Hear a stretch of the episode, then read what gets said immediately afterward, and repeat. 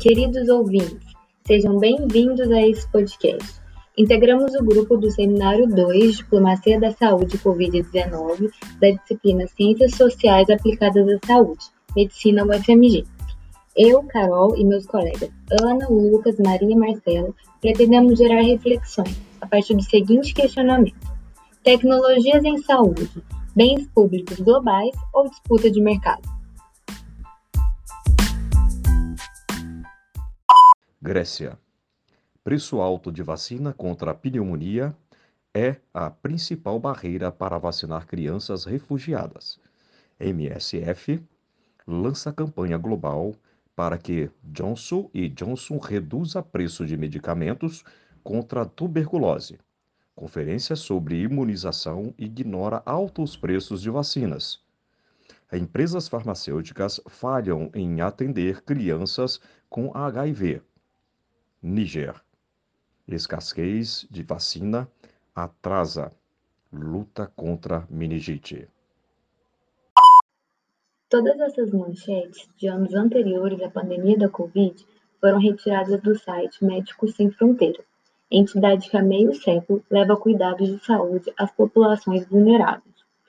Trouxemos essas notícias para ilustrar o fato de que as tecnologias em saúde, muitas vezes, estão à mercê dos interesses mercantis, contrastando com a perspectiva de que medicamentos, idealmente, deveriam ser considerados bens públicos globais, ou seja, bens consumidos de forma não exclusiva, sem rivalidade e geradores de benefícios para além das fronteiras nacionais, ou, resumidamente, insumos que poderiam ser acessados de forma equânime por todos os países. É válido ressaltar que esse acesso a insumos para a saúde é uma temática debatida internacional e nacionalmente há tempos, no contexto da diplomacia em saúde. Inclusive, o acesso universal aos medicamentos e às vacinas compõe uma das metas dos Objetivos do Desenvolvimento Sustentável, Saúde e Bem-Estar da Agenda 2030 da ONU. Nesse sentido, e particularmente no Brasil, podemos ainda citar a Política Nacional de Assistência Farmacêutica, a PENAF, de 2004, que objetiva assegurar o acesso ao rol de produtos padronizados pelo SUS. Deixamos os links para que vocês conheçam melhor cada uma dessas iniciativas no material complementar. Não deixem de conferir. Todavia, enquanto essas metas e objetivos não são alcançados, o acesso às tecnologias em saúde continua desigual, situação que saltou aos nossos olhos diante do contexto vigente. A pandemia vigente, causada pelo vírus SARS-CoV-2, vem produzindo repercussões não apenas de ordem biomédica e epidemiológica no planeta, mas também repercussões e impactos sociais, econômicos, políticos, culturais e históricos. Nesse contexto, a desigualdade entre países ricos e pobres de acesso a medicamentos e às vacinas tornou-se muito mais evidente. There is no diplomatic way to say it. A small group of countries that make and buy the majority of the world's vaccines control the fate of the rest of the world.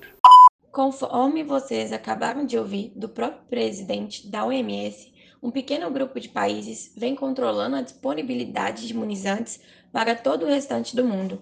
Isto é, 10 países ricos concentram 75% das doses de vacina contra a Covid que foram aplicadas até agora, ou seja, não houve uma distribuição igualitária entre todas as nações, fazendo com que a população de países mais vulneráveis não tenha o mesmo acesso que os indivíduos de um país rico. Evidenciando essa discrepância entre os países, a OMS ainda afirma que os Estados Unidos, com 330 milhões de habitantes, comprou uma quantidade de vacinas que daria para imunizar o triplo de pessoas.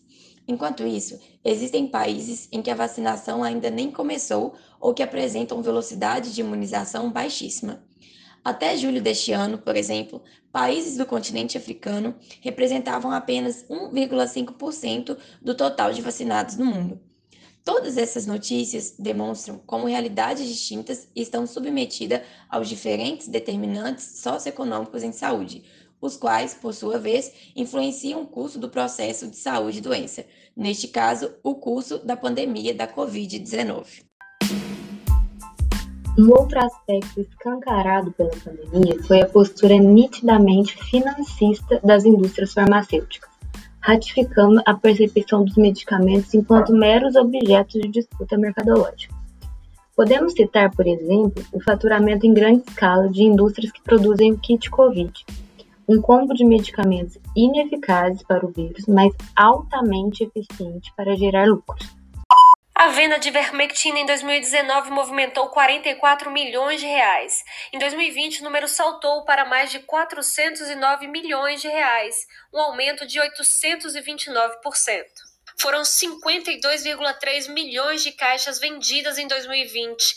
O laboratório Vitamedic respondeu por cerca de 80% das unidades vendidas de vermectina no ano. Atualmente, a Vitamed, indústria relatada nessa reportagem da TV Senado, é investigada pela CPI da Covid. Enquanto isso, o acesso aos anticorpos monoclonais, como o tocilizumab ou sarilumab, verdadeiramente eficientes para as formas mais graves da Covid, esbarra-se no custo muitíssimo elevado, isso é, na casa dos milhares de reais por dose. Esse custo é justificado, em parte, pela recusa do laboratório de compartilhamento da propriedade intelectual, em outras palavras, pela patente exclusiva do processo de fabricação desses medicamentos. Apesar da constatação da forte influência mercadológica sobre os insumos farmacêuticos, é necessário reconhecer que a OMS vem apresentando iniciativas para redução da desigualdade de acesso entre os países. Essa organização, que oferece cooperação entre os países, combate as doenças, fortalece os sistemas de saúde e de resposta ante emergências e desastres, propôs, por exemplo, a aliança Covaxin Facility. Esse consórcio internacional objetiva acelerar o desenvolvimento e a distribuição de vacinas entre os países membros. Inclusive, a previsão é que o Brasil receba até 45 milhões de doses referente a esse contrato. Todavia, por se tratar de uma organização consultiva e não deliberativa, a OMS e outras iniciativas da sociedade civil organizada acabam muitas vezes se esbarrando na falta de solidariedade entre os países e o nacionalismo egocêntrico. Então, pessoal, chegamos ao fim da nossa conversa de hoje. Esperamos muito que vocês tenham gostado. Um forte abraço!